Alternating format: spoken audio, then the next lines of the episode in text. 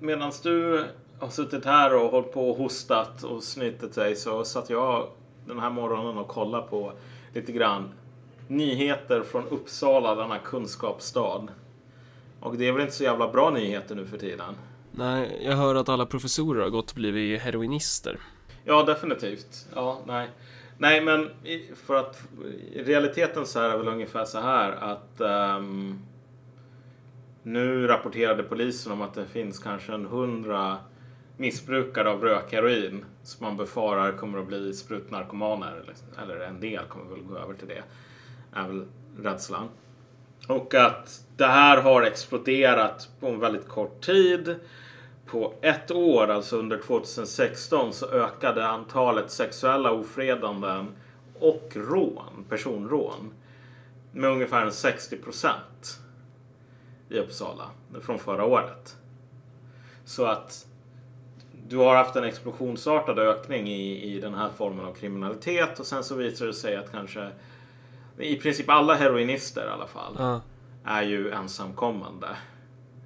Eh, från, främst från Afghanistan, en del lite grann från Marocko. Sen också så tror jag att poliser har liksom sagt att kanske när det gäller ungdomsbrottsligheten i stort då, inte bara rån och sånt utan totalt, så är det väl en 80 procent idag av fallen som eh, handlar om just ensamkommande. Vi snackade ju lite om det där i förra avsnittet typ. Ja, precis. Men det, det är liksom, situationen var faktiskt mycket värre än vad jag vad folk skrev då. Alltså när det gäller med hur lite myndigheterna mäktar till. Mm. Så i dagsläget så är det väl ungefär så här att om du ska ha en, ett förhör till exempel. ehm, då behövs det på plats så behövs det inte bara polis och liksom den här målsäganden, den, eller vad säger jag, den misstänkte. Utan det behövs ju också tolk, oftast advokat, kontaktperson, någon från socialtjänsten. Vilket innebär att alla de här systemen är totalt överrumplade nu. Så det här får ju liksom socialtjänsten också att gå på knäna, inte bara polisen. Det får effekter på flera andra variabler och faktorer och allt vad det är. Ja, i dagsläget så är det väl ungefär så här att jag menar om du är någon bara vanlig person som typ blir mobbad i skolan och har självmordstankar. Ja, ta livet av dig då. Så här. Det finns inte så himla mycket tid och plats till dig. Ja.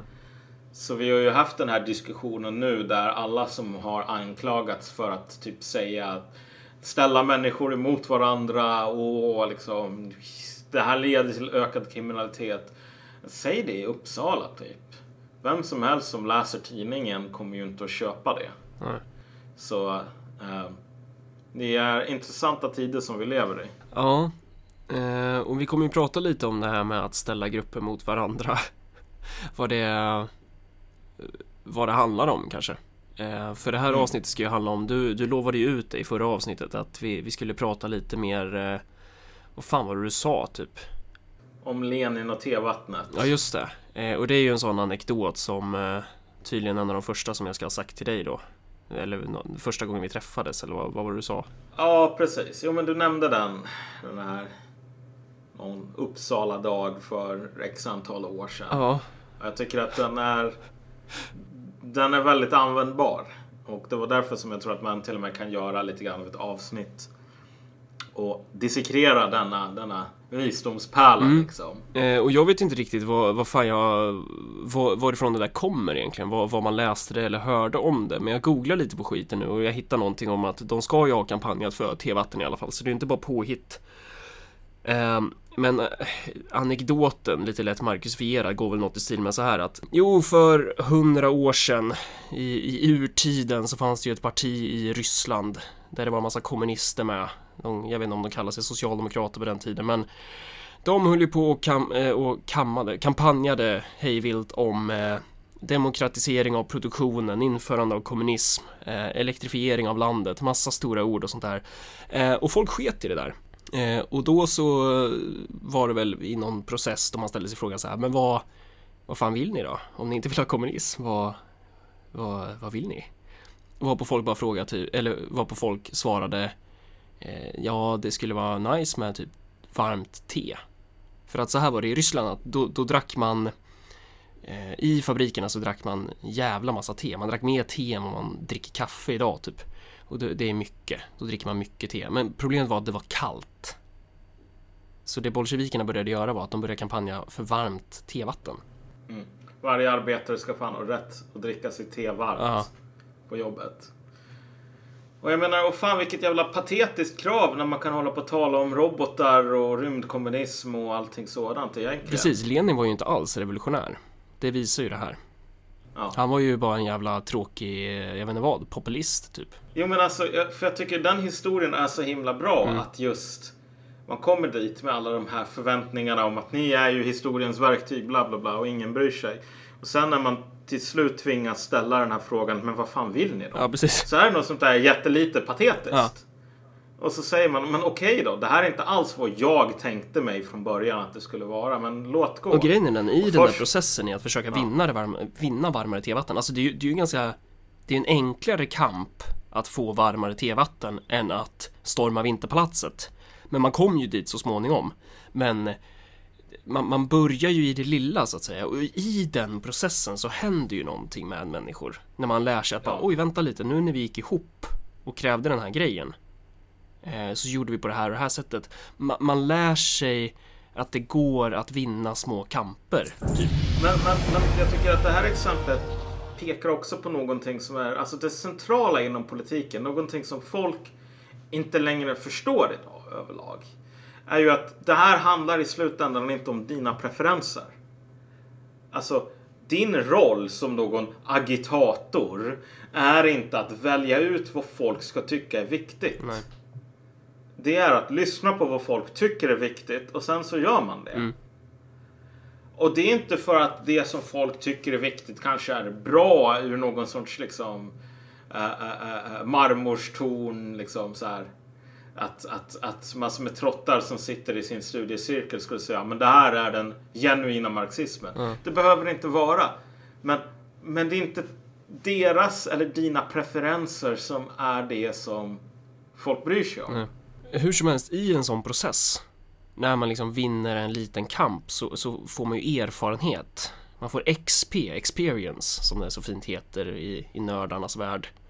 Eh, och det, man skulle ju kunna jämföra det med någon slags så här fantasy, eh, jag vet inte vad, World of Warcraft, Drakar och Demoner variant. Alltså man, man, man springer omkring där, man börjar på level 1 typ.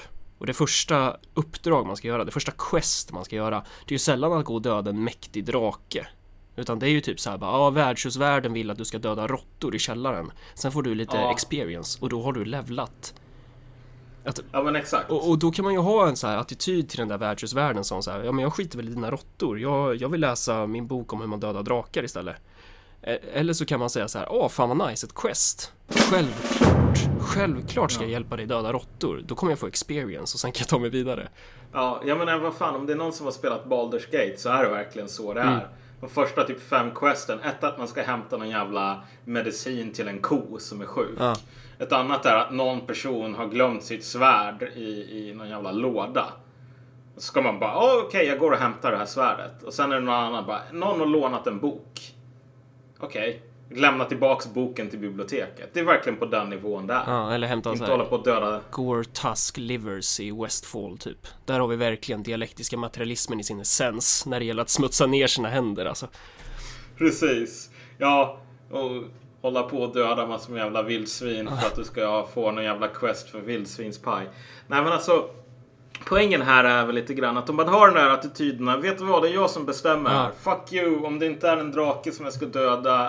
Uh, Ja, då kommer man Då blir det Man inget. kommer inte levla, man kommer springa omkring där i level 1 Ja. och, och tro att spelet går ut på något annat än vad det gör. ja. Det handlar inte om dig Nej. i slutändan. Sånt här. Liksom politik. Vi har fått den här kiliastiken idag.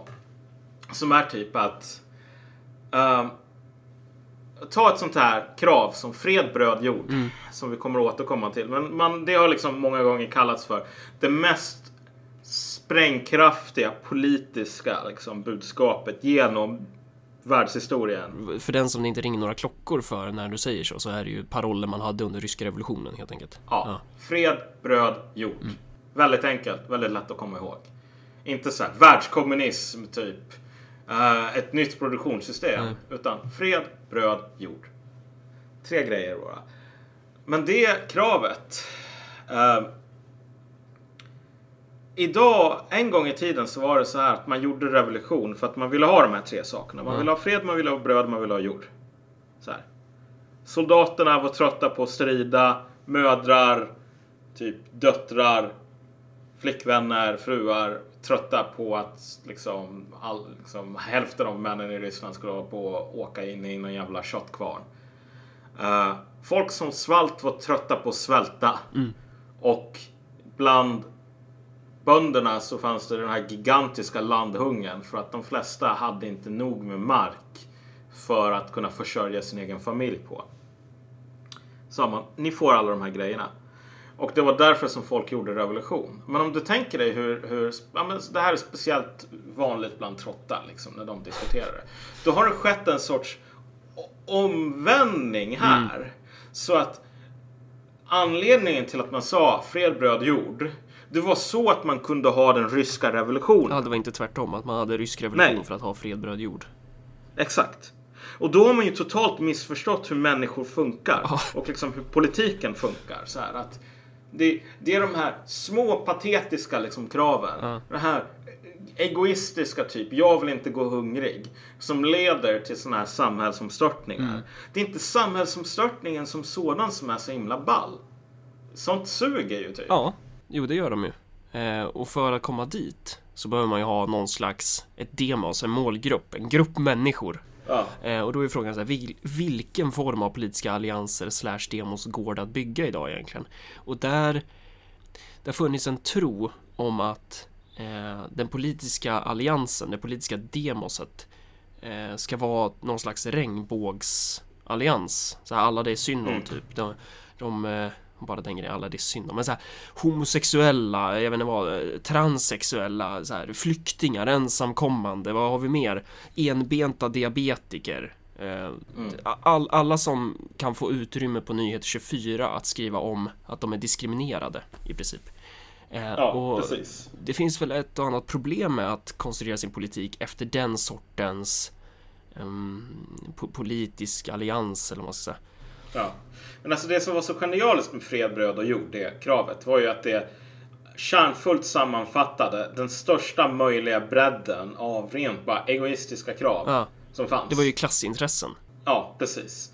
Och sen har det ju kommit den här idag, den här regnbågskoalitionen som nu håller på. För det första har den ju visat sig totalt värdelös för att typ se till så att Storbritannien håller sig kvar i EU eller att Trump inte vinner och sånt där. Och den utgår ju inte från klassintresset, det är ju verkligen så individer. Nej. Så.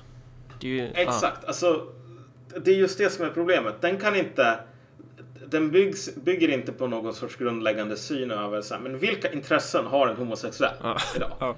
Vilka intressen har en muslim? Liksom? Eh, vilket leder till att någon som Marine Le Pen kan komma in. Det här har vi kanske nämnt Ja, fler- i flertalet gånger har vi tidigare. pratat om. Ja. Det här bara att så här, Marine Le Pen säger, vet du vad, muslimer är brutalt överrepresenterade när det gäller hatbrott mot homosexuella. Vilket de är, även i Sverige. Eh, och du är homosexuell, du vill inte bli slagen. Rösta på mig, jag ska sparka ut muslimerna. och så säger folk bara, ja, vet du vad? Jag köper det här. Ja.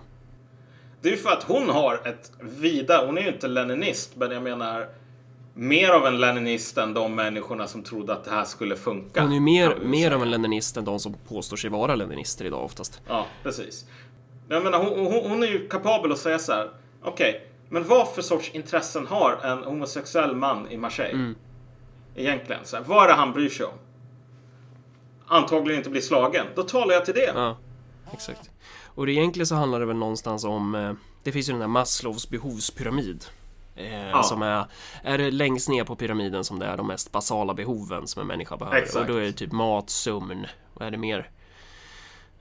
Bajsa, kissa eh, Föröka sig typ Och sen Ja, typ precis. en nivå upp, vad kommer då typ? Då är det Jag har inte den här... Ja men ju högre upp man kommer desto mer blir det så här självförverkligande, vad är det mer, kärlek, grupptillhörighet så här. Att det finns liksom Ja. en rangordning av behov. Och det där går ju att översätta i politiken också givetvis. När man ställer frågan, vad vill folk ha? då kanske man får svaret äh, men jag vill ha en iPhone eller jag vill ha eh, gratis botox eller någonting. Eh, men oftast så brukar det vara viktigare att människor har mat, sjukvård, trygghet, bostad, alltså de här grejerna. Typ att man inte vill stå med navelsträngen i minusgrader och, och mm. förlösa en unge i, i, i välfärdslandet Sverige. Eh, det där är oftast de grejerna som, eh, som människor har ett eh, större intresse av. Och det där är ju någonting som man borde vara intresserad av att Fan vad täppt jag är nu känner jag. Min näsa kanske kommer göra några ljud nu under, men, men, men hur som helst. Det där är ju det som man borde vara mest intresserad av att, att kanalisera i, i, i mm. politiken. Och det som måste också poängteras här, därför att alla kommer ju, eller det finns väldigt många som bara kommer, ja men självklart är det så, det är därför som vi behöver kommunism, för i kommunismen så kommer alla behov ja. av att tillfredsställas liksom. Så det är därför som alla har ett objektivt intresse mm. i kommunism. Det är bara att det inte är så det funkar. Man vill ha, man vill inte att någon betalar dig på tisdag för en hamburgare idag liksom. Eller hur fan det nu är uttrycket går. Alltså i slutändan så rent konkret, ju mer basala de här behoven är, desto mer vill man ha de behoven och inte massor med tjafs ovanpå, utan man vill ha dem här och nu mm. typ. Vilket är också det stora problemet varför den här invandringsfrågan har blivit ett så jävla Waterloo idag. Mm. Alltså att människor som nu ska hålla på och läxa upp andra för att de är någon sorts superduper fascister när de säger att det finns en motsättning mellan ja. folk menar ju typ att okej, okay, när vi väl har stormat Vinterpalatset och när vi har gjort världsrevolutionen och så vidare. Då kommer typ vad ska man säga? Då kommer det inte att vara så att resurser flyttas över från en grupp människor till en annan.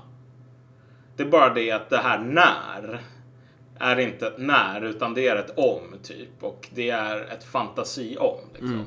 Medan här och nu så finns de här motsättningarna mm. redan. Och de motsättningarna existerar just genom att det finns ett, ett begränsat antal resurser helt enkelt. Man skulle kunna argumentera om att ja, det råder inte en antagonistisk relation mellan, en, mellan Ali på fabriken och eh, Anton på fabriken och det är ju helt sant.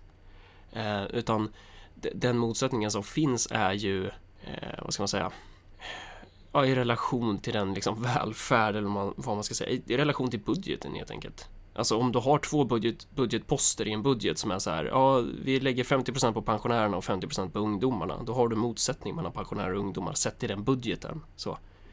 Mm. Ja, men, men frågan är egentligen så här, vad vill folk ha? Då behöver man ju ställa sig frågan så här, vilka är folk? Vad är det för jävla ja, demos man pratar om egentligen? Vilka är de politiska subjekten som man ska tala till? Ja. Och typ varför gör man det och vad för sorts strategi bygger man mm. här? För som sagt, vi tog upp det här regnbågs liksom, lapptäcket förut. Det misslyckas ju på grund av att ingen någonsin ställer den här frågan. Men alltså vad för sorts materiell grund finns det här? Så att du kan formulera ett frö, fred, bröd och jord som täcker upp allas intressen men som inte leder till massor med knas också. Mm. Och det går ju inte i det här fallet. Utan någon som Marine Le Pen kan komma in och bara köra in en kil i mitten. Vi har ju i något avsnitt, eh, när, när det nu var, snacka om eh, Vi snackade om det här med eh, att invandrare inte har homogena intressen så. Ja. Men man kanske ska, jag vet inte om det är så folk ser det. Du, du snackar något om någon magnet och magnetpulver innan. Jo men precis. Jag tänker så här att jag skrev ju det här inlägget om typ att invandrare inte har alltså inte är homogen och alla bara Öh, det vet ju jag hur länge som helst sen. Ja. Liksom. Uh, bara, halmgubbar, halmgubbar. Men problemet är inte att någon i Sverige tror att en kurd och en somalier är samma sak. Det finns det ingen som gör. Absolut ingen. Ingen inom vänstern eller liksom så här, dummaste vänsterpartimänniskan överhuvudtaget tycker så. Snarare så är det så att man har den här synen som jag kommer ihåg typ något så här experiment som man gjorde förut. Man hällde ut som en så här järnspån ja. på ett papper. Och så blir det bara en, en, uh, bara en röra ungefär. Mm. Sen så drar man en magnet över det och så pekar de här järnspåren alla åt samma riktning. Typ. Och det är ungefär så. Folk tänker att visst, det finns somalier, det finns kurder och sen finns det folk från Afghanistan och från, folk från Iran. Men bara vi hittar rätt stimuli, rätt meddelande eller rätt ungdomsgårdar liksom. Uh, då kommer alla människor att liksom förenas i samma politiska eh, kamp oavsett sin tidigare position. Och rent konkret så skulle det där kunna manifesteras i det här, det här då. Vill alla ha islamiska mullor som ska kontrollera de här förorterna? Eh, Ja, nej, men alltså just det. Exakt. Där har vi den stora grejen. eller vill alla ha typ Vill man ha poliser i förorten? Eller vill man inte det? Det, det finns ju Det- det men- beror ju på vem man frågar liksom. Ja, men det är just det som alltså den här modellen som jag tog upp inte täcker in. Ja. Utan den tänker att alla de här skillnaderna som finns, det är bara estetiska skillnader, ytskillnader. Och sen så finns det en inre logik som är att typ alla är invandrare och därför så är det bara att man hittar den här kommunistiska magneten som får dem att peka åt samma håll. Genom att bara säga ni är alla arbetarklass. Ja, men det är ju verkligen inte så. Snarare är det så att när du kör den här magneten över så kommer vissa att bara dras till den och andra kommer att stötas bort. Eh, och att ju mer pressat det politiska läget blir, desto tydligare blir att de här olika delar i den här högen med järnspån går åt olika håll. Ja.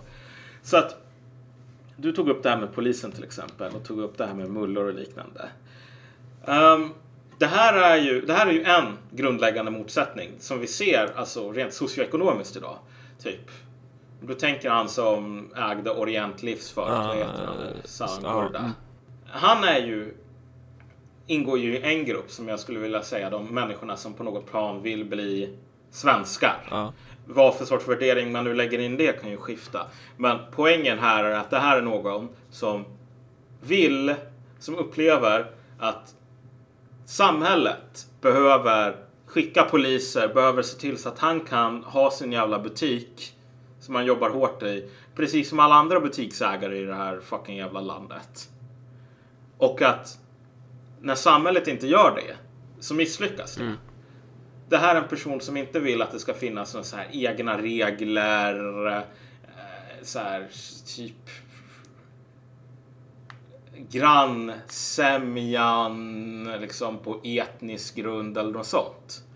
Och det finns ju tusen och en jävla artiklar skrivna av människor som säger Vet du vad, jag flydde fram från Iran för att jag skulle kunna gå runt utan slöja. Jag har inget som helst intresse av att bo i ett område där manliga moralpoliser som jag inte ens känner berättar för mig att om du ska vara i det här området så måste du ha på dig slöja. Så här. Jag vill leva i Sverige. Jag vill inte leva i jag vet inte vad. Liksom. Det är språket som man använder.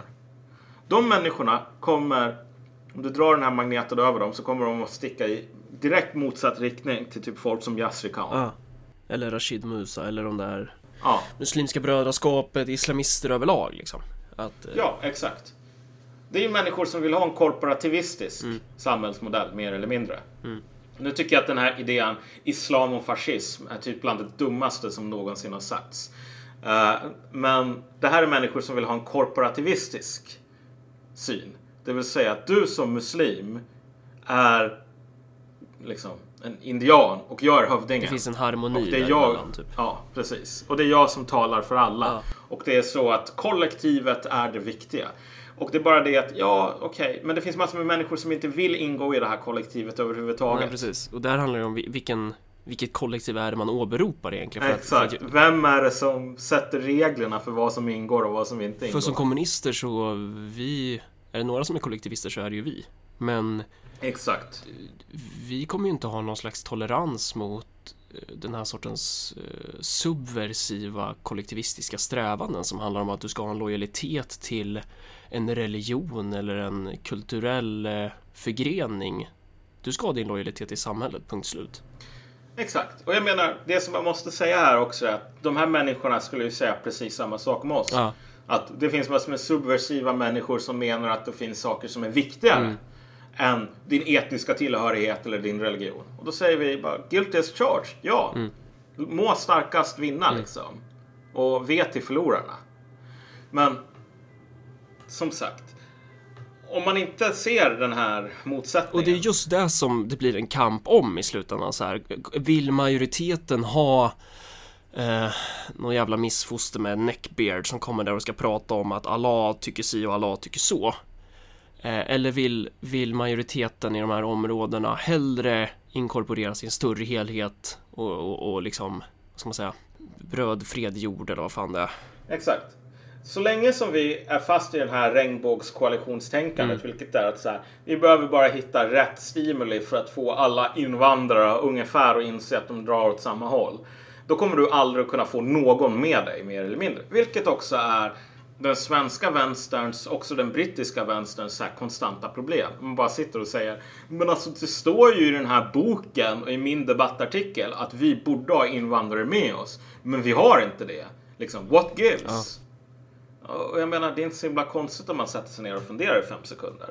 Men så att målet förut har ju varit så här att okej, vi ska bara hitta ett sätt att förena alla invandrare och få dem att peka i samma riktning. Nej, det är inte i, i, i- linje med den här fred, bröd, jord, ledning te, vattnet. Liksom det här back to basics. Det som du kan göra däremot, som det är väldigt enkelt och liksom se var intressena finns. Det är att välja en grupp invandrare och säga åt dem och säga så här. Vet du vad? Vi kommer att stå med er mot den här andra gruppen. För vi hatar dem. Då jävlar kommer du att få folk med dig. Och då kan du ställa... Då ställer ju du gruppen mot varann, Malcolm. Exakt. Det är det som är hela poängen med politik. Liksom newsflash. Men då kan du antingen välja de här Rashid Musa-människorna. De kommer att vara väldigt tacksamma. Och de kommer verkligen att se till så att alla de här jävla kvinnorna som tror att de ska få hålla på och leva allan liksom, får lära sig att veta hut. Och så kommer du ha en jättefin harmoni i de här områdena sen. Eller vilket typ bara är att du har satt locket på kastrullen i väntan på nästa gång det kokar över. Eh, eller så kan du typ välja sida mellan de som ha- med de som typ hatar Musa och liknande. Såna här galningar som Amineh Kakabaveh typ. Och de kommer ju bara bli nöjda så länge som de här människorna har noll inflytande och noll möjlighet och liksom alla tilltänkta indianer typ kidnappas från stammen och uppfostras i eh, så här att vara svenska individer. Ungefär som romarna gjorde med germanska barn. Så, man, man, Ja, man skickade precis. dem till militärskolor i Rom. Och, och så var de inte germaner längre. Välj en sida. Och jag menar, jag, jag har inget problem alls med att säga att jag vet definitivt vilken sida jag skulle välja här. Vilken som jag tror är alltså, på något sådär torftigt moraliskt plan bättre. Men också bara ur ett rent praktiskt politiskt plan mer användbar. Och det är fan inte Rashid Musa och hans jävla neckbeard. Men man kan inte få båda sidorna med sig. Det går inte. Nej, verkligen inte. De har diametralt motsatta intressen. Och det, där, det gäller ju inte bara islamister utan all form av eh, liksom, subversiv kultur, kulturyttring bör ju krossas totalt. Liksom. Nu kanske jag tar i lite med orden här men, men det är ju i, i förlängningen så är det där det är ju vad det innebär att, att försöka bygga ett slags jämlikt samhälle. Ja, exakt. Vad fick vi sagt här egentligen? Vad, vad är det vi vill ha sagt med det här avsnittet? För just nu så behandlar vi bara en liten, liten, liten del av en större helhet beträffande just den här frågan eh, hur, hur utformar man politik? Eller vad fan är det vi pratar om egentligen? Alltså, man behöver identifiera behov, man behöver identifiera motsättningar och sen bara gå pang på rödbetan och säga så här. Det här är det som du vill, Ja. vi kan hjälpa dig. Precis. Det går inte att hålla på och buktala in dem. Eller säga, men jag tycker att det skulle vara hemskt om det fanns massor med så här, den ena gruppen invandrare hatar den andra. Så jag vill hellre att vi bara talar om saker som bringar oss tillsammans. Alltså, det är inte ditt jobb som nivå 1-äventyrare att välja på. Ja, men jag vill inte hålla på att döda råttor. Jag vill hellre göra det här. Liksom, så här. Om det är råttdödande som bjuds för att du ska få dina jävla 100 experience points, då gör man det. Eller eh, diska disken på värdshuset eller vad det nu är. Typ. Ja, Men, precis. men eh, Någonting händer Det är något stort på gång med våra vänner. Det är Marcus och Malcolms podd. Uppe i Norrland, om man eh, flyttar sig dit då, så har man ju, man kan ju säga att det finns ju en viss sorts problem i förortsområden där det är ganska så här allokerat till, dels har du det här islamistiska enklavsamhällen som håller på att växa fram, alltså parallellsamhällen. Sen har du ju också det med, det hänger ju ihop givetvis med att staten drar sig tillbaka och det man primärt ser kanske är ju hur de repressiva statsapparaterna drar sig tillbaka. Ja, precis. Och jag menar den motsättningen som jag tog upp nu, den är inte så himla kontroversiell. Jag tror att de flesta människor skulle ungefär hålla med mig. Eller i alla fall vara beredda att ställa sig på samma sida som jag ställer mig utan mycket knussel. Låt oss ta en mycket mer liksom, jobbig här. Som har att göra med just det här staten drar sig tillbaka och allting. Så. Upp i Norrland? Det finns också en... Eller vad menar du? Ja, men precis. Ja. Men, alltså, men det finns ju också en motsättning mellan typ, alltså när det gäller resurser, mellan nyanlända och människor, alltså nyanlända invandrare, folk som har bott här ett tag. Den motsättningen blir bara svårare och svårare med tid. Då måste man också typ välja en sida. Mer eller mindre. Och den blir ju svårare Därför just eftersom den kostar resurser. Ja. Precis. Då måste man ju också välja en sida och säga så här. Okej, men vet du vad? Vi talar till ditt intresse. Mm. Så. Liksom. Eh, och där tror jag att det blir jävligt mycket jobbigare. Mm. Därför att en sak som jag tänkt just eh, en reflektion som jag har angående det här med Norrland och så vidare. Det är att jag tror att de flesta såna här fina typ liberals, liksom vänster, alla de här godhetsapostlarna inom Mainstream politiken. eh, politiken typ. Ja, de, de fattar ju att människor som bor i avfolkningsorter och liknande. Så här, nu har du ju flera kommuner i Sverige idag som bara säger ja, vi kommer nog att gå konkurs nästa år. Apropå ingenting. Ja. Så här. Det är omöjligt att upprätthålla den här charaden om att det inte har någonting att göra med ett läge där du spenderar mer på Migrationsverket än vad du gör på militären och polisen sammanlagt. Så här, så jag tror att de flesta av de här människorna inom politiken vet att folk runt om i landet vet att det här är pengar som inte spenderas på dem. Men det är också intressant, vi snackade ju om det här mejlet till Karin Rågsjö, den där artikeln. Eh, där det var en väljare från uppe i Västernorrland där man har lagt ner ett BB i Sollefteå och där det nyligen var en förlossning i en bil. Så, för att det är 10 eller 14 mil till BB. Eh, då var det en väljare som hade mejlat eh, riksdagsledamoten Karin Rågsjö för Vänsterpartiet och frågat så här, hur kommer det sig att vi har råd med invandring men inte med sjukvården här i Västernorrland? Och, Ja. och hennes svar var ju bara så här, du är rasist. Eh, Ja, jag vill inte ha din röst. eh, och Och jag tror att det här är så allmängiltigt. Alltså man vet på något plan att det finns någonting legitimt i det Ja. här. Idén om att de här pengarna inte skulle ha existerat om inte flyktingkrisen liksom skulle ha existerat. Det är bara nonsens. Det här är pengar som har tagits från andra verksamheter. Och sen visst. Där, därmed ju inte folk sagt som- att bara invandring kostar pengar. Det är massa grejer som kostar pengar idag. Ja.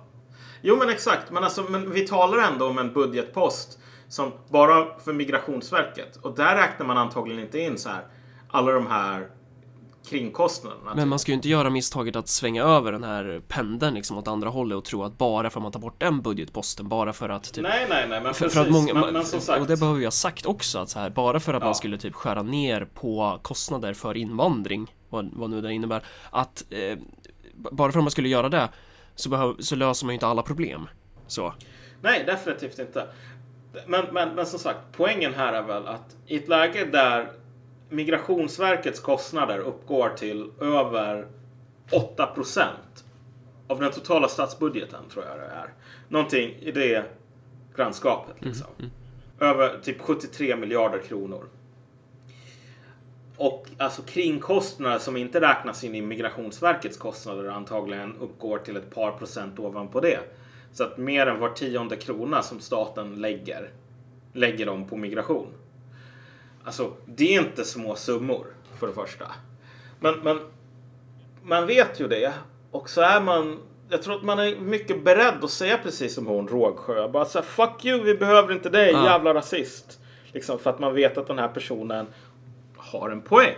Som man inte har lätt att Sen ska svara det också på. sägas att så här, det, det där jävla BB kostar ju 15 miljoner. Alltså det är det är ju ingenting Exakt. i skattepengar. Det, är, det motsvarar ju typ mindre än 20 chefer, kanske typ 10 chefer i Västernorrlands landsting. Men eh, så man ska ju inte göra misstaget att tro att man lägger ner BB bara för att det sker en migration heller, utan det handlar ju snarare om någon slags dogmatisk ideologi från den här isolerade politikerbubblan. Så. Definitivt, men jag menar det, det motargumentet som någon kan komma med här är också så här att okej 15 miljoner det är ingenting, det har du rätt i Marcus Mm. Ward. Och här har vi 73 miljarder kronor Fattar vi jävla mycket det är jämfört med 15 miljoner. Fattar vi jävla mycket bättre folk skulle kunna få. Om du kan rädda ett BB för 15 miljoner. Vad kan du göra för 73 000 miljoner? Liksom. Så jag menar, det är ju eh, liksom, that's a counterpoint så att säga. Eh, och man har bara gett upp alla de här dumma vita kränkta männen och så vidare för att liksom, de kan man inte få med sig. Det inser man på något plan. Men liksom, vad finns det kvar då egentligen? Vil- vilka är det som man får med sig i så fall? Ja, för, för det intressanta om man tittar på vad är egentligen behoven eh, hos människor i Norrland? Vad är, det, vad är det vi ser händer i Norrland? Vi har ju pratat om det, vi kallar det ju för en svensk hypotermi. Alltså, alltså det, det är en, så när man fryser ihjäl, blodet drar sig tillbaka till de så kallade viktiga beståndsdelarna och i det här fallet så är det ju Stockholm då. då. Staten drar sig tillbaka och det, det är kanske inte då primärt att det saknas polis och sånt uppe i Norrland. Jag vet inte hur mycket poliser de har haft historiskt typ, men det är inte det som är de största problemen. Det är ju också ett problem så, men det är ju snarare just de här man lägger ner sjukstugor, man lägger ner sjukhus, man, man skär ner på sjukvården. Den sortens tillbakadragande av, av, av statsapparaten. Den centrala outtalade frågan som varje norrlänning som faller ner i mörkret i rasism och hat liksom, kan ställa till någon som Karin Rågsjö Ja. och som Rågsjö inte har något svar på är ju varför har du fattat det här beslutet att jag, mitt liv är mindre viktigt än de här? Att det är okej om jag fryser ihjäl men det är inte okej om de här fryser ihjäl. För det är ju det som man har gjort. Det är ju en prioritering i slutändan. Så här. Prioritering med begränsade resurser. Och det är ganska många som förlorar på den idag. Och som sagt, nu har man alla de här fina berättelserna om att folk som, som typ inte röstar på Vänsterpartiet eller som inte håller med nuvarande migrationspolitiken, alla är hatiska rasister. Men det är ju en legitim fråga som man är för feg att svara på. Det är ju så jävla nice, för då kan ju Vänsterpartiet skriva på sin gravsten sen så här, vi var inte rasister. Exakt, jo men det är ju det som man håller på att Ja. göra nu. Men, men i slutändan, om man nu ska tänka sig så här, fred, bröd och jord, vad skulle det betyda idag? Mm. Så här. Vad är ett krav eller ett, en paroll Mm. som skulle tilltala människor som känner sig förfördelade idag? Alltså mi- mitt svar på den frågan är kanske lite förutsägbart. Men det är ju stat. Alltså på riktigt, det är ju det är egentligen vad det handlar om. Alltså även om du pratar om så här sjukvård för norrlänningar eller eh, polis, den sortens statlig, tycka vad man vill om det. Men så är det ju de facto. Eh, att, att det finns ett behov av sånt i förorter och så. Eh, bryter man ner det här så handlar det om att man, staten drar sig tillbaka och staten måste komma tillbaka. Men frågan är vilken Ja. form av stat? Och det är väl då man börjar gå in på den här frågan. Vilket demos är staten egentligen till för? För att Exakt. det som vi ser idag är att den svenska staten idag är ju faktiskt inte till för majoriteten av oss svenskar. Den är till för en liten, liten, liten, liten, liten minoritet i första hand. Så man skulle kunna jämföra med en lök. Det innersta lagret, det är ju typ ja, men jävligt rika människor, liksom kapitalister typ. Eh, man ska inte göra eh, simplifiera det här allt för mycket åt det här hållet, men i grund och botten så är det ju faktiskt där det handlar om. Statens primära roll är att upprätthålla det rådande systemet eh, och, och det sker på ett visst sätt. Statens livsblod för att upprätthålla det rådande systemet sker utifrån det rådande produktionssystemet. Så. Jag skulle väl säga så här att det stämmer ju självklart. Men det är också så här, det som man mer eller mindre har sagt idag, som är en nödvändig förutsättning för att kunna spendera pengar så som man gör idag i Sverige. Är att man måste säga att den här och den här gruppen, den är inte viktig. Den är avprioriterad. Det spelar ingen roll vad som händer med den. Och den gruppen som inte är viktig, som det inte spelar någon roll och som både högern och vänstern har olika förevändningar för varför de förtjänar det liksom. De bad om det typ. Det är ju människor i Norrland, det är människor i typ äh, äh, Degerfors. Det är primärt svensk arbetarklass. Så. Ja, exakt. Det är de som, och det här ser man ju ännu mer tydligt i typ USA. Mm. Så här, Appalachien, den här gigantiska fentanylkrisen Mm. liksom. Så här, folk har sagt, ni får dö. Vad, Det är okej om Mm. vad ni var det man kallar dem? Det... Man kallar dem för någon så här... Det, vad fan var ordet? Det, inte degen... Deplorables. Ja, deplorables, så var det. Exakt, och jag menar det här är ju i slutändan den enda anledningen till att Donald Trump kunde vinna. Att han mer eller mindre sa så här. Det ska bara bli ett slut på det här deplorable snacket. Eller det är snarare så här. Ni deplorables, det är ni. Det är era intressen som politiken ska tala till. Och jag menar, sen kan man ju säga att han inte var eh, liksom, han är en jävla skojare och så vidare. Visst, visst, ja. Eh, Han är inte Lenin. Nej, precis. Det där har sagts 10 000 gånger, fine. Eh, all den där kritiken har ju kommit in och folk har hållit på och tjatat ut det. Poängen är fortfarande så här att man ska inte förneka förekomsten av den här pri- bortprioriteringen. Nej. Och att all politik som ta, ska tala till de här människorna måste häva den här bortprioriteringen. Måste säga att, vet du vad? Självklart är det vår och statens uppgift att försvara era intressen. Men när man gör det så hamnar man i väldigt mycket trångmål Ja, alltså för det handlar om demos handlar ju om inkludera, exkludera människor. Och till att börja Ja, med så här, exakt. alltså det finns någonting som heter medborgarskap. Eh, och det, medborgarskap skulle ju, om, om vi fick styra och ställa över hur, hur det såg ut, då skulle vi utforma det på ett annat sätt och det är ju dit vi vill komma också givetvis. Men eh, idag finns det ju människor som till och med ifrågasätter den här grundläggande Ja, de, de ifrågasätter typ fenomenet stat. De tror typ, de tror typ att så här medborgarskap som institution, det finns Ja, men det är någonting rasistiskt och patriarkalt och vi måste liksom krossa... Det vill säga att Sverige har en skyldighet, Sverige som stat, Sverige som nation har en skyldighet gentemot eh, andra människor än människor som har medborgarskap. Och det blir, alltså det är, Ja. det är en fin tanke så. Eh, det skulle vara asnice att ha en världskommunism, liksom. Men det är en bit bort och, och det, det, det biter inte på, det hjälper inte människor här och nu att kunna, att Nej. kunna försöka navigera ut den sortens idealtyp ut- utifrån den sortens pårökta utopi. Ja, det är inte ens pårökt. Jag menar, det är ju på ett plan en realitet idag. Om du tänker dig så här Malmö stöd som fattar beslut om att alltså, du ska kunna få, även om det finns ett jävla hängande utvisningsbeslut. Liksom, du, ska, du ska utvisas ur landet så ska du kunna få socialbidrag om du lyckas hålla dig undan konstapeln, typ. Trots att du inte har medborgarskap. Så.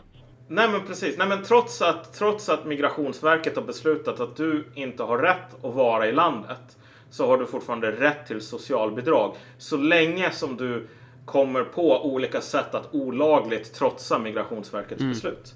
Så, så det, är ju det är ju inte någon pårökt utopi utan det är ju Sverige 2017. Jag tänker mig bara så här, om vi relaterar det här till den här situationen i Uppsala till exempel. Med de här ungdomarna. Eh, där, jag vet inte riktigt hur det var, det var liksom så här en 30-40 pers som alltså behövde ta, liksom rökheroin, alltså ta heroin varje dag för att inte hamna i, i uh, så här, vad heter det nu? För att inte tända av typ. Uh, eller få alla de här biverkningarna som du får av abstinens. Och sen finns det liksom en 60-70 till som har kontroll på sin heroinanvändning. Liksom, du vet. De kan sluta när de vill. Uh, vilket, det här är heroin, det kan man inte. Uh, men jag vet inte hur, eh, jag såg någon polis som uppskattade kostnaden för liksom behandling, eller hur mycket en obehandlad heroinist typ tog sven, en, en svensk kvinna i heroinmissbruk, hur mycket en sån kostar för den svenska staten? Det är typ 10 miljoner spänn eller någonting där. Och om man lyckas behandla, då är det skitbra för då kanske man sparar en 8 miljoner för att behandlingen bara kostar 2 miljoner eller någonting sådant. Det här är inte små summor. Om du tänker dig att man ska behandla alla de här människorna så här. Och vi säger att det kostar 200 eller 2 miljoner per.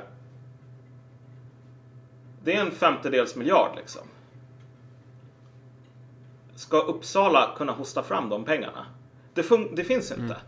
Och det här är ju också det stora problemet i slutändan. När du säger, jo men självklart, vi ska göra allting här för att se till så att de här kan bryta sitt missbruk.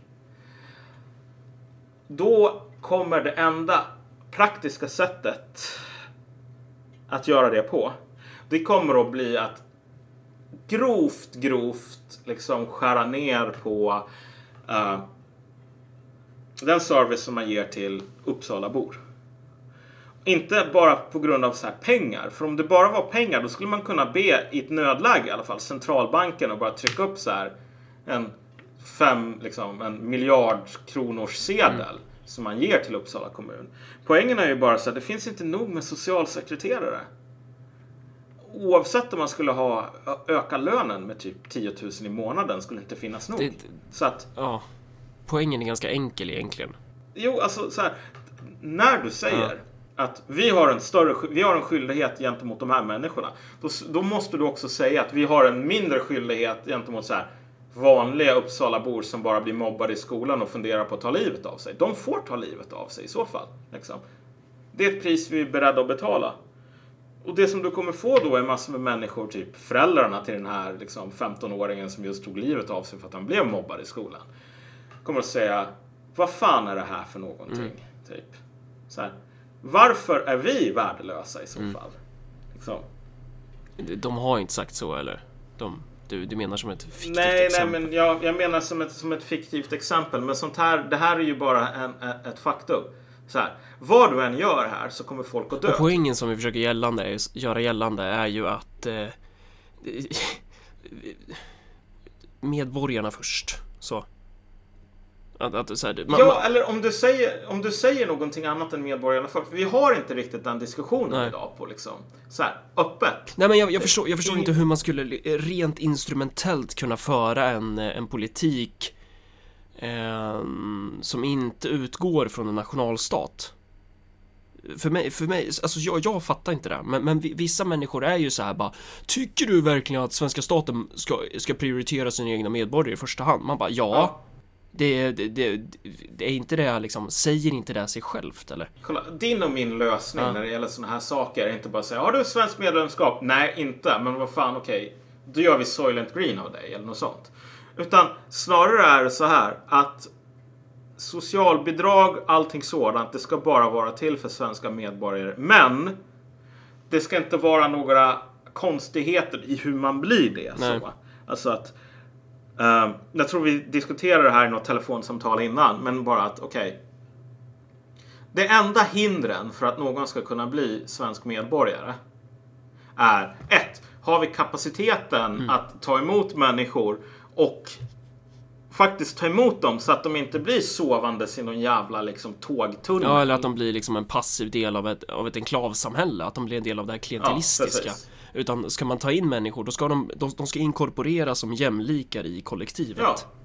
Och det här, det här handlar inte bara om pengar. Det här handlar bara om såna här saker som att okej, om du kommer hit med allvarliga drogproblem, vilket ganska många från Afghanistan har, med tanke på att typ merparten av världens heroin kommer från ett land, Afghanistan. Om det inte finns möjligheter att typ behandla dig här, då kommer ett mottagande bara bli att du får sova i en jävla svensk tågtunnel, vilket är faktiskt ganska mycket kallare än motsvarigheten i Afghanistan kan jag berätta. Uh, ända tills du fryser ihjäl eller dör av en överdos. Och det är inte direkt något samhälle som man vill eftersträva så här. Det, det, det är inte någonting som hjälper den här individen så. Så, så i egenskap av mån av kapacitet att integrera människor så tar man emot dem. Den andra hindret, tänk bara, det är någon som inte är beredd att faktiskt bli svensk. För liksom, att ingå i ett kollektiv handlar ju om rättigheter som bara kan skapas av att andra människor har skyldigheter. Och för att någon ska ha rättigheter så måste den också ha alltså, skyldigheter. Om det finns en imbalans mellan de människorna som ska ha skyldigheter och de som ska ha rättigheter, då kollapsar Och den systemet. imbalansen kommer du ju nästan alltid ha i ett liberalt system. Det, det, det, det Ja. är bara den här idén om nationen som en kollektiv angelägenhet. Att, att ha någon slags kommunistisk patriotism överlag är ju Det är ju så främmande från sättet vi lär oss i skolan. Att vi tänker ju att Sverige, Ja. det bara är där typ. Eh, medborgarskapet, det, det, det är bara man, det, det är liksom inget man, man kan eh, Man tänker inte i de banorna så. Vet du vad? En, en högerextrem bekant till mig sa så här och det hade han faktiskt rätt i. För han pluggade jävligt mycket om ryska revolutionen, typ historiestudent. Han sa bara så här. Kolla. Efter oktoberrevolutionen, efter att ehm, Lenin tog, liksom bolsjevikerna tog makten så ska Lenin ha sagt så här. Fan vad bra. Nu kommer vi att bo i ett land där alla som inte jobbar kommer att svälta ihjäl. Och alla på den tiden fattade ju att det här var någonting sjukt bra, ett stort mänskligt framsteg. Det är ju det bästa som finns Ja. för att det man var van vid var ju att de som inte arbetade, det var ju de som satt och ägde jorden och lät andra arbeta åt den. Ja, Det exakt. är ju där det handlar om att parasiterna ska fan dö ut. Ja, exakt. Och jag menar, och det som han sa var ju bara att är det inte väldigt lustigt att liksom den vänster som du är en del av skulle mena att det här var fascism idag. Sa du inte då? Jag är inte en del av den vänstern. jo, ja, jag tror att det här var för typ en två år sedan. Ja, då, då, Alltså, för två år ja, sedan, då var det ja, Okej, mm, mm. Nej, men alltså kanske till och med till längre Ja, än så. ja. Men jag kommer ihåg bara, ja, vet du vad, det här är ett problem som kanske borde någon ta en titt på. Liksom, sådär. Men det är ju så jävla Ja. sant typ. Men det här är inte någon sorts, liksom, jag vet inte, Starship Troopers möter 300, genetik, liksom, rasbiologi. Utan det är ju bara att det ska inte finnas möjligheter för människor som, som sätter sig över. Nej, precis. Det innebär inte att sitter du i rullstol så ska du dö. Utan det handlar ju om här, har du förmågan att utföra ett visst arbete men du väljer att ligga på sofflocket istället. Bara, fuck off. Så. Precis. Och jag menar, det är ju just det som är grejen. Och det här är någonting som... Om vi tänker oss vad som är allra farligast för liksom, bland annat Försäkringskassan och liknande. Det är ju, och det som kommer att göra det enklaste med neddragningar i det. Det är om det avslöjas att det finns människor som har satt i system att hålla på och Fuska eller? fuska liksom. Ja. Och det där att fuska, det handlar ju om en ideologisk uppfattning. Om att så här, som farfar sa, man gör inte så. Exakt. Ja. Alltså just det här, man ska göra rätt för sig och det är ju någonting som måste inkorporeras i det här ideologin som håller samhället ihop på något sätt. Ja. Men som sagt, du och jag, våran lösning är i slutändan så här att, ja, givet de begränsningar som jag tog upp. Man måste, man kan inte plocka russinen ur kakan, man måste vara beredd att påta sig alla skyldigheter. Och i det så kommer också skyldigheterna att liksom leva efter någon sorts gemensam liksom basic principles när det gäller normer. Vilket såna här neckbeard som Rashid Musa tycker är jättehemskt. Så här. Ja, här har överlevnaden ett pris. Den vargflocken som ej bidrar under jakten förverkar rätten att i lyan krypa ned. Ty den som viker av ifrån den hårda pakten, han är dömd och han dör alena med. Ja, han är dömd och han dör alena med.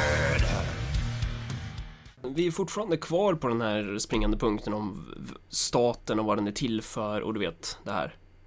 Uh, och jag skulle vilja, Zizek gör ju någon sån grej, han snackar om så här etiska företag typ.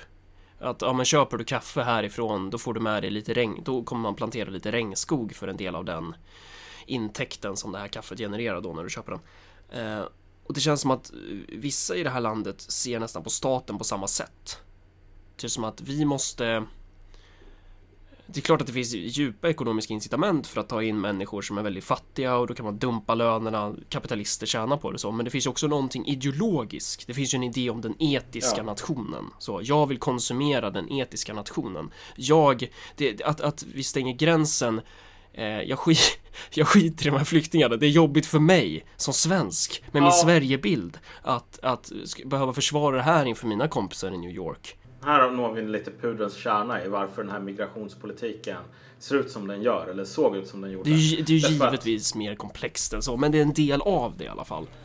Jag tror att det är en stor del av förklaringen. För det här är någonting som jag brukar fråga människor som fortfarande är lite så här vänster, när jag verkligen vill vara dryg av mig. Det är bara så här.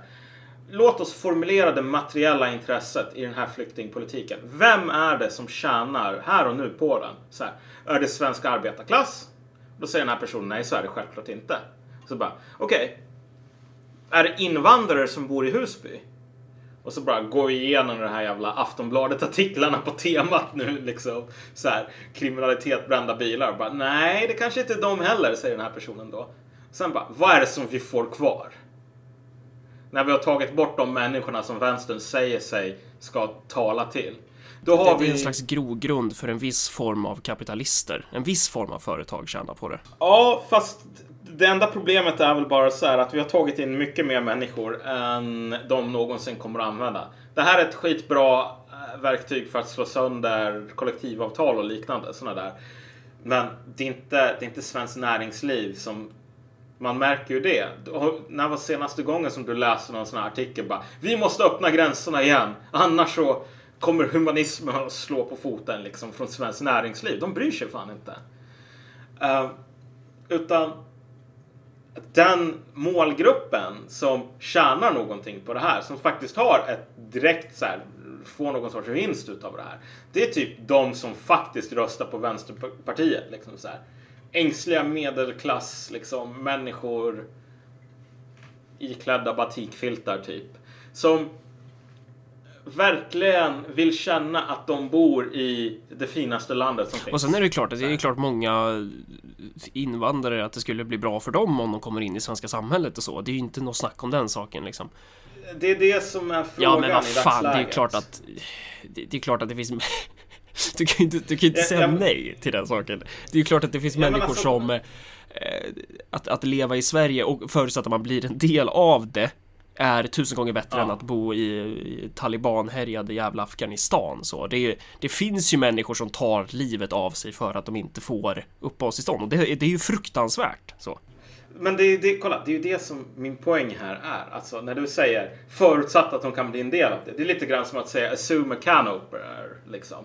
Alltså att det är just den förutsättningen som blir mycket sämre och Det sämre kanske idag. till och med är så att det är bättre att bo här som, eh, vad ska man säga, illegal eller som att, att, att man eh, lever i något eh, inte i det optimala samhället. Alltså du vet, även där så givetvis finns det ju materiella intressen för människor som söker sig hit. Det är ju därför de gör det. Jo, men kolla, jag tror, jag tror det är få afghanska ungdomar Mm.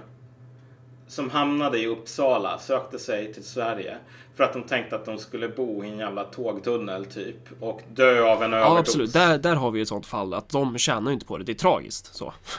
Men, Ja. men eh, så, jag vill bara gardera Varför, det, det är kanske sjukt onödigt att sitta och gardera Folk som vill kasta skit på oss kommer göra det i alla fall Det är ju bara så här. Ja, ja men vi, vi har ju köpt berättelsen från SD och blivit nationalister och nazister för att vi tar upp det här. Det är så kråksången Ja går. precis, men om vi är kvar i det här att, att diskutera Vad tycker de här två kommunisterna om, om, om staten och nationen så då?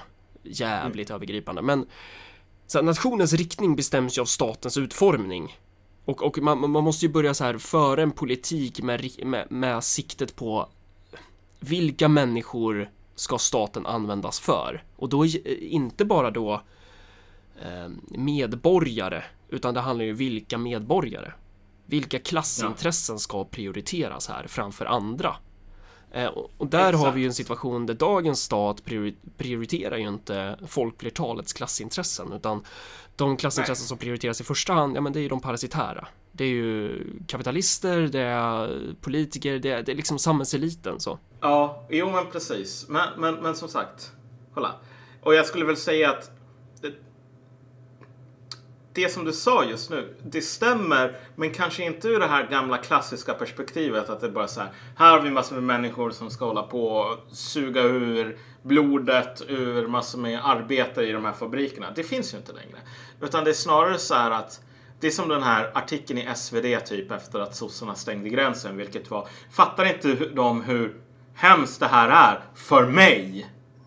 För nu kan inte jag skryta om föregångslandet Sverige för mina kompisar i Jo men det var ju utlandet det vi sa för någon minut sedan men Och det är ungefär på den nivån som den här eliten vill ha det. Ja, liksom. men sa- samtidigt så ska ju staten också vara en, en jävla pengakran för dem att kunna bara komma åt skattepengar så i konstgjord andning och allt det här. Saken är väl bara den att så här. Om vi kopplar tillbaks det här till, vad heter hon, Karin Rågsjö. Ja.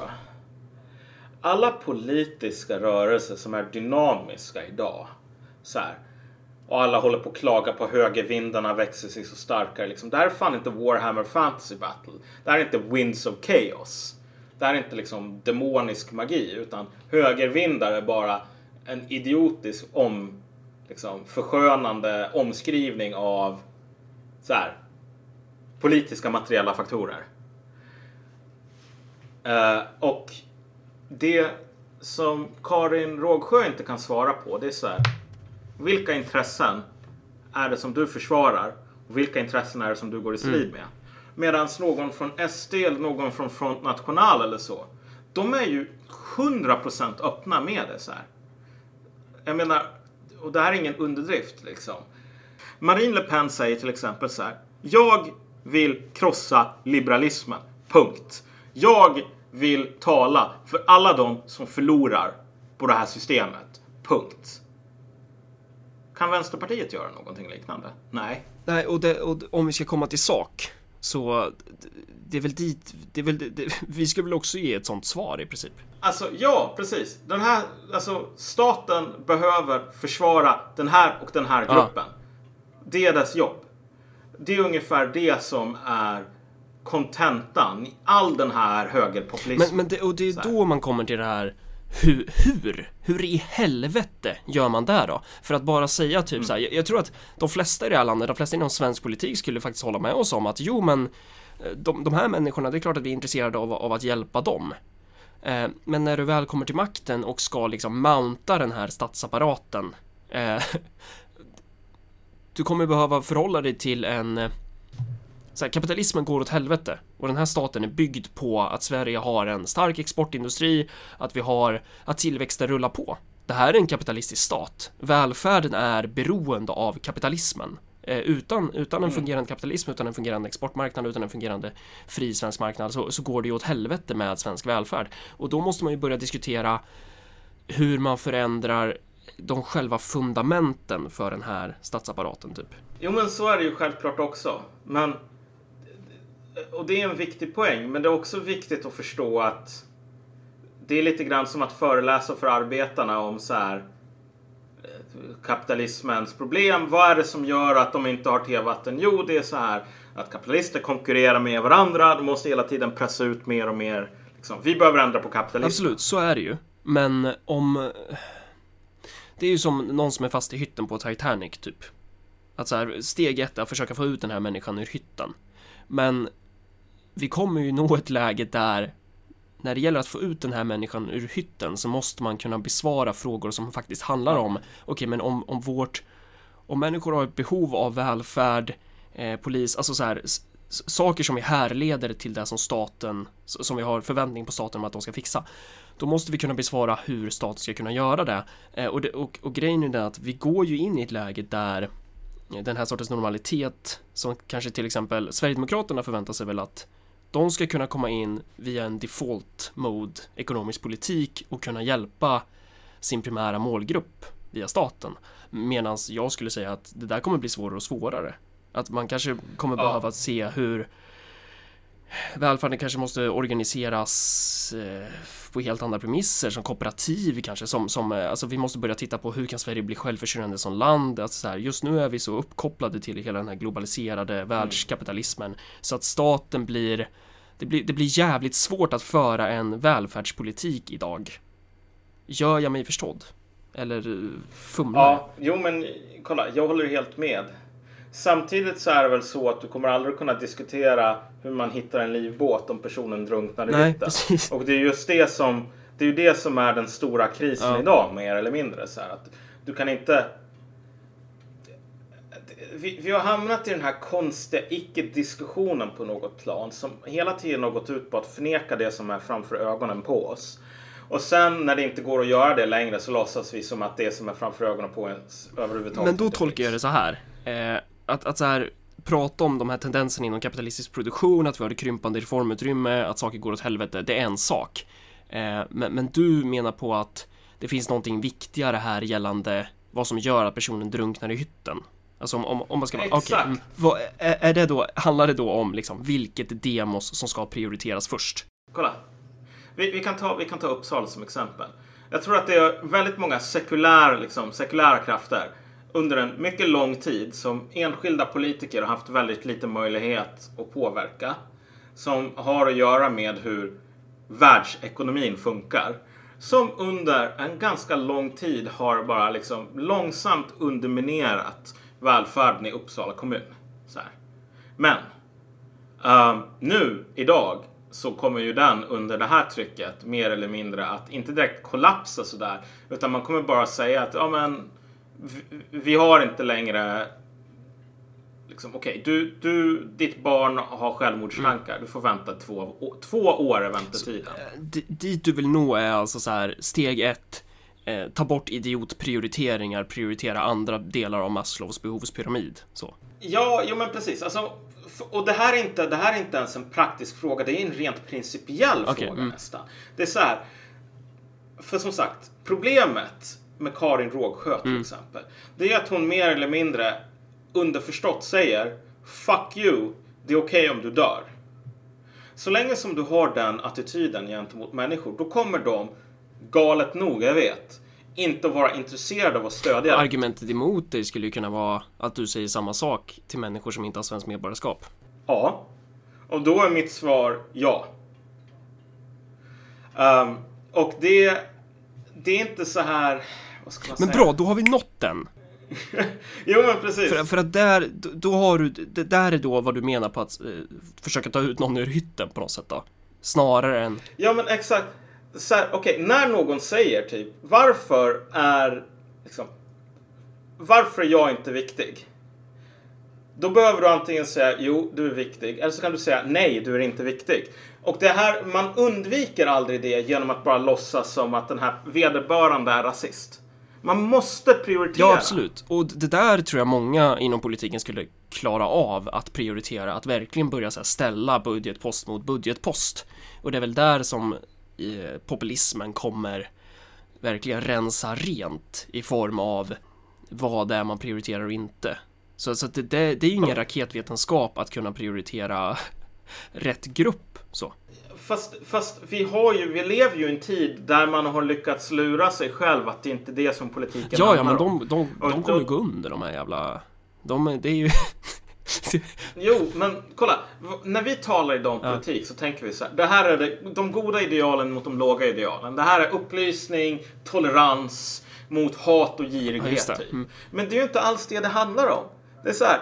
Det här handlar om politik. Så länge som det har funnits handlar det om egenintresse, mer eller mindre. Och det är det som provocerar mig lite grann med människor som ska komma och vara så himla liksom smarta och bara säga Vet du vad? Ni har helt fel om Donald Trump för han är rik och då betyder det att man inte kan så här vinna röster på fattiga genom att föra deras liksom försvara dem, deras intressen. Uh, nej, det är inte så det funkar. Det enda som du behöver göra för att få massor med fattiga människor med dig, det är att säga ni är fattiga, det suger att vara fattig. Um, det suger på grund av att de här anledningarna. Jag är skitrik och jag är jätteball och jag är dum i huvudet. Men jag är ert enda hopp. Jag tänker ändra på det här och det här och det här. Och det kommer ni att tjäna på. Och det är punkt. dit man vill nå då, att när man ställer sig frågan vilka är kommunisterna? Så ska inte svaret vara, nej men det är de idioterna som sitter och bröstar upp sin podcast och pratar om så här teoretiska abstrakta saker. Utan svaret ska ju vara så här, ja det är de som fixar varmare tevatten. Det är de som styr en Exakt. sjukstuga. Sjukstuga. Jag är från Helsingborg. Det är de som styr en sjukstuga. Eh, och fixar eh, trygghet. Eh, alltså så, så här Jo. jordnära grejer. Och ma- man skulle kunna gå in på den grejen också så här att hur liksom socialismen i Ryssland blev det ryska typ.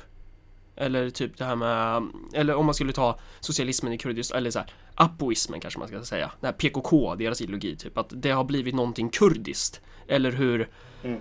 att typ Chavez i Venezuela, han, han behöll ju inte makten genom att snacka om bolivarianska revolutionen. Utan han behöll ju makten genom att typ, jag vet inte vad, ge en säck potatis till en fattig familj. Alltså, det är där det handlar om typ. Ja, alltså du behöver fixa människors grundläggande Mm. behov. Och eftersom vi lever i en värld där man hela tiden måste prioritera. Då måste man vara ganska öppen med vilkas behov man Prioriterar. liksom, ja men precis. För att i slutändan. Det här är ju så som marxismen var liksom in the old bad days när det var massor med vita cismen. De dominerade den. Ehm, då sa man ju bara så här att hela poängen med marxismen, det som gör det så himla bra, det är ju att det är en politik som inte behöver massor med goda människor. Som inte behöver massor med jävla mässande om moral och liksom tolerans och bullshit. För det är bullshit. Utan arbetarklassen är historiens verktyg av den enda anledningen att de av ren och skär egoism vill befria sig från förtryck. Men så som ekonomiska systemet ser ut så kan de bara befria sig från för sitt förtryck genom att avskaffa allt förtryck. Det vill säga upplösa kapitalismen som system. Exakt. Så en gång i tiden så sa man bara att den motorn, den dynamo som driver politiken framåt. Det är bara rent och skärt egenintresse. För någonting annat finns inte liksom. Och jag menar, En fråga alltså tekniskt. Vi som är så gamla som vi har cyklat sen med dynamo, att man får fram eh, lyse omedelbart. Kan man, inte- kan man inte tänka sig en, en, ett batteri? den som försöker bygga sin politik på någonting annat än just egenintresse och på att fråga människor vad vill du ha och sen ge dem det eh, liksom i, utifrån någon sorts rimlig bedömning. Typ om någon säger jag vill ha mer heroin. Då är kanske inte det som man ska göra att langa fram det för att så här, because reasons. Men överlag. Folk verkar ju väldigt så centrerade kring idealismen, alltså idékampen typ. Att det är så här, Ja. de som idag nostalgiskt blick, blickar tillbaka mot Sovjetunionen. Att, att det är för att de är kommunister typ. Men egentligen så kanske det handlar om att det var för att det var då de hade jobb, bostad, mat på bordet. Exakt, exakt. Det finns väl fan inga som blockar. Ingenting i den här jävla ostalgin handlar ju om så här, ja men på den tiden så var det kommunistisk patriotism och vi hade en så fina ideologier. Liksom. Det där var ju bara bullshit. Det var ju ingen som trodde på det mot slutet. Men saker och ting funkade typ. Och nu kommer ju alla de här anklagelserna att komma om att vi har blivit superduper rasister och bla bla bla sådär. Det får de väl göra på ett plan. Men hur då? Eller var, varför? Eller ja, jag vet fan. Ja men alltså kolla, men kolla. För vi har den här situationen i Sverige idag mer eller mindre. Där, precis som Karin Rågsjö, så har folk gjort sina prioriteringar. De har sagt till vissa grupper, fuck you, det är okej om ni svälter ihjäl. För att det är viktigare att de här grupperna inte svälter ihjäl. De har gjort det valet redan. Det är ett val. Men man är för feg intellektuellt för att säga ditt liv är ett litet pris att betala för de här människorna. Och därför så måste man anklaga folk om rasism Men det där kommer ju också fortsätta. Jag tänker att så här. eh, När SD tar makten så kommer ju inte de Mm. eh, De kommer ju fortsätta att prioritera fel grupper tror jag. De kommer ju fortsätta, alltså de kommer ju inte direkt så här. Eller tror du det? Att de skulle få för sig att bara, Nej men eh, nu kommer vi krossa bankirerna för, för eh, folkflertalets väl. Det kommer ju aldrig hända. De kommer ju vara Nej, eh, så, så att den där sossarna krossade inte bankirerna heller och de blev ju hegemoniska ett bra tag. Tror jag. Så. Jo, jo, men det var ju sett till liksom historiskt specifika förutsättningar som deras Ja. projekt kunde vara hegemon. Och det är väl det som är grejen så här. Finns de historiskt specifika förutsättningarna för ett sverigedemokratiskt projekt? Jag tror ju inte att, att, eh, att du kan behålla makten om du inte kan förse folkflertalet med en säck potatis. Liksom. Och vad är det som krävs Ja. för att du ska kunna förse folkflertalet med en säck potatis? Jo, du måste börja göra upp med det ekonomiska systemet i grunden för att vi går till en peak. Ja, visst. Men jag menar, på, ur ett längre perspektiv, om 50 år, då kommer saker att se, se så radikalt annorlunda ut. Ehm, det tycker jag är givet. Men som sagt, sådana här saker händer långsamt. Det är liksom historisk tid vi talar om. Så det är inte så att SD kommer att falla bara på att de inte har någon kommunistisk analys imorgon, eller nästa år, eller nästnästa år, eller om 20 år till och med. Det som jag ser är väl lite grann så här. Att jag tror att SD kan vara i dagsläget, eftersom alla andra är så dåliga, så tror jag att SD kommer att vara de enda som verkligen fattar den här fred, bröd, jord-logiken. Hur den funkar gällande typ folk som bor i Husby. För om vi tänker oss hur folk röstar i Husby till exempel. Så har vi ju, mm, typ, jag vet inte vad det är just Husby, men i många sådana här utsatta eller invandrartäta områden så är det liksom 70% som röstar på sossarna. Och ett otroligt lågt valdeltagande. Det här är inte för att folk i typ Somalia håller på och läser Ernst Wigfors. Utan för att liksom, de här klientalistiska strukturerna mer eller mindre. Sossarna känner någon som känner någon som fixar x antal hundra röster åt dem. I utbyte mot massor med liksom gentjänster. Och det intressanta här är ju att sossarna får bara in de här människorna som ingår i den här Rashid Musa-gruppen lite grann. Så här. De lydiga indianerna som har fina stamhövdingar som är representativa. Och typ de flesta andra, de röstar inte. SD är nog det enda partiet idag som kan gå till de här människorna. Sossarna kanske kommer att göra det, men jag tvivlar på det. Men som kommer att gå till människor som individer i förorten och säga Du som individ, du vill inte ha brott. Du vill inte ha massor med brottslighet. Du vill inte bli rånad. Du vill inte att din butik ska bli rånad. Du som individ tycker att det är jättejobbigt med brott. Rösta på SD. Vi ska göra någonting åt brotten. Liksom, fattar du? Ingen jävla bullshit, inget så här olika kulturer, olika så här, utan bara rent kallt så här. Du tycker om det här. Vi är dumma rasister och vi har massor med jävla gubbar. Men så här, skit i det. Vi vill, tycker inte om brott, du tycker inte om brott. Så här, vad har du att förlora? Så här, vänstern kan ju inte göra det idag. För man är ju fast i det här. Det skulle ju innebära ett ideologiskt inbördeskrig. Om någon i partistyrelsen sa det här ska Vänsterpartiet hålla på med. Då skulle det bli inbördeskrig vid nästa kongress. Liksom. Uh, Ja. det, folk skulle hålla på och typ riva håret av varandra och kasta stolar. Men de är också så liksom. jävla irrelevanta. Jo, jo, visst. Men, men, men det är samma grej med de flesta liberaler. Jag tror att det är samma grej i Centerpartiet, Miljöpartiet, allting sånt. I allt åt alla, liksom. Hela jävla mainstream media, mer eller mindre. Liksom. Alla som har köpt den här snällism i, över ideologin. Så är det omöjligt att gå till någon och bara säga så här. Du är en jävla självisk varelse med själviska politiska önskemål. Vi fattar det. Här. Här har du det som du tycker om. Inga jävla konstigheter. argu- argument, argumentet emot det är ju att då kommer man ju börja driva massa politik som är, som är reaktionär. Ja, och så kommer man få massor med röster på det. Ja, men alltså, men vad betyder ens reaktionär? Objektivt reaktionär här. Det är så här. Eh, Det blir ju också den här i slutändan, den här man flyr in i ordsalladen för att undvika verkligheten, typ. Okej, om det är så. Men, jag- men jag är ju eh, par- partiledare. Ja. för eh, det här jävla Örebropartiet. Och det är väl lite där man får börja tänker jag. Att det är liksom Istället, jag fick ju skäll när vi hade bildat ÖP. Bara, ah, varför bildar han inte det stora arbetarpartiet med, som innehåller orden kommunism och klass? Så, va- varför börjar man inte på med att döda draken typ, eller vad ska man säga? Att, att man, man måste ju börja någonstans. Man måste ju börja i källaren hos Ja, värdshusvärlden precis. och gå runt och fråga så här vad vad har ni behov av? Kan, här, kan man utforma en politik av människor här, här på golvet typ?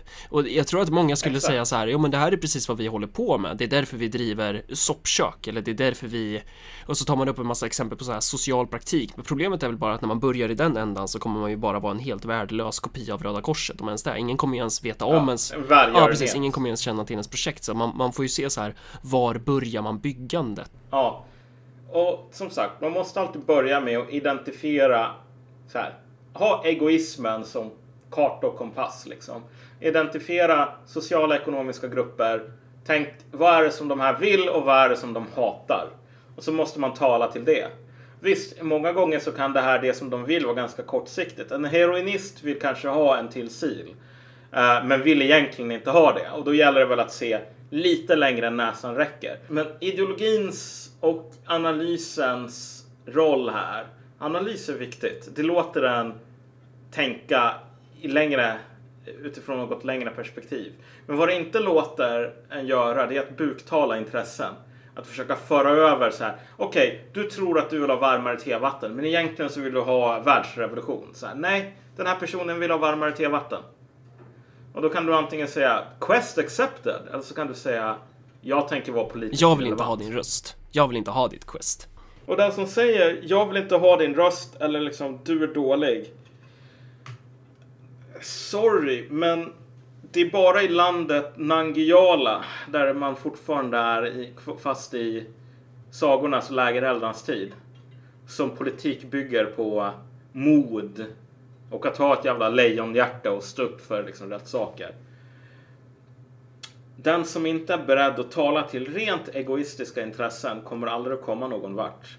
Och det är fan jävla skam att det är SD av alla jävla partier som jag tror står närmast och kunna tala till de legitima intressena som finns ute i Husby. Typ när det gäller, vi vill inte ha brottslighet, vi vill att någon typ sätter alla jävla moralpoliser i en rymdraket mot typ solen. det finns ju ingenting som säger att de måste ha monopol på den grejen. Det finns ju ingenting som säger att de måste vinna på walkover. Det går ju att bygga ett annat politiskt parti i det här landet som, som Exakt. gör det som kommunister har varit bäst i klassen på under historien. De är verkligen de som är sämst lämpade från det rent DNA-mässigt så. Precis som det var Front National som var sämst lämpade att få majoriteten av, liksom, eller mer homosexuella röster. Det är så här, så fort man sa att det här ska bli våran strategi så var man tvungen att rensa upp inom partiet. De har ju också sina sin form av godhetsapostlar som är den här Ja. moralen först. Eh, bara, nej men eh, ska vi ge efter för den här sionistiska åsikten eller vad det nu Ja, kan vara. mm. Så. Det är så här, judarna hittade på eh, homosexualitet för att typ liksom det skulle leda till förintelsen som inte hände så att ehm, Europa skulle bli kax liksom. Ja, sådana människor finns det verkligen inom Front National. Det är det sämsta partiet i Frankrike och bara säga så här, ja nu ska vi hålla på och börja tala till homosexuella. Försvara deras intressen. Men de är ju de som har gjort det därför att alla andra var ännu sämre i slutändan. Liksom bara mer inkompetenta. Det här är väl i slutändan det som gör en så jävla populistisk. Att man inte har den här övertron till att ditt eller mitt jobb är att välja saker som andra eller berätta för andra vad, vad som är viktigt politiskt. Precis som, för, för, jag menar, det går ju att tycka annorlunda än vi gör. Men i, i mitt huvud, och jag brukar föreställa mig att det här ändå är baserat på typ mänsklig historia där det aldrig har funkat att göra på ett annat vis. Eh, I mitt huvud så är det ändå så att enbart den som lyssnar på människors önskemål inte talar om vilka de här önskemålen borde vara kommer någon vart. Och möjligtvis är detta rasistiskt eller populistiskt eller hemskt eller något sånt. Men alltså, då får det vara det på något plan. Um, och det är väl den som inte är beredd att göra det kommer att stå där och knyta nävarna i fickan medan de blir överkörda av liksom vilket annat parti som är beredda att göra det här De blir gankade av de som valde att levla helt enkelt. Exakt. Det är, allt kan förstås men bara kommer med tillräckligt många referenser till World of Warcraft. Vänsterpartiets fram, framtid är liksom Stranglethorn Whale. Typ. Det är, När alla andra har levlat till 60 och har liksom Ja. är uttråkade. ja, nej, det är... Nu har vi pratat i en och en halv timme här. Ja, precis. Det blir fan långt. Eh, hoppas vi fick någonting sagt.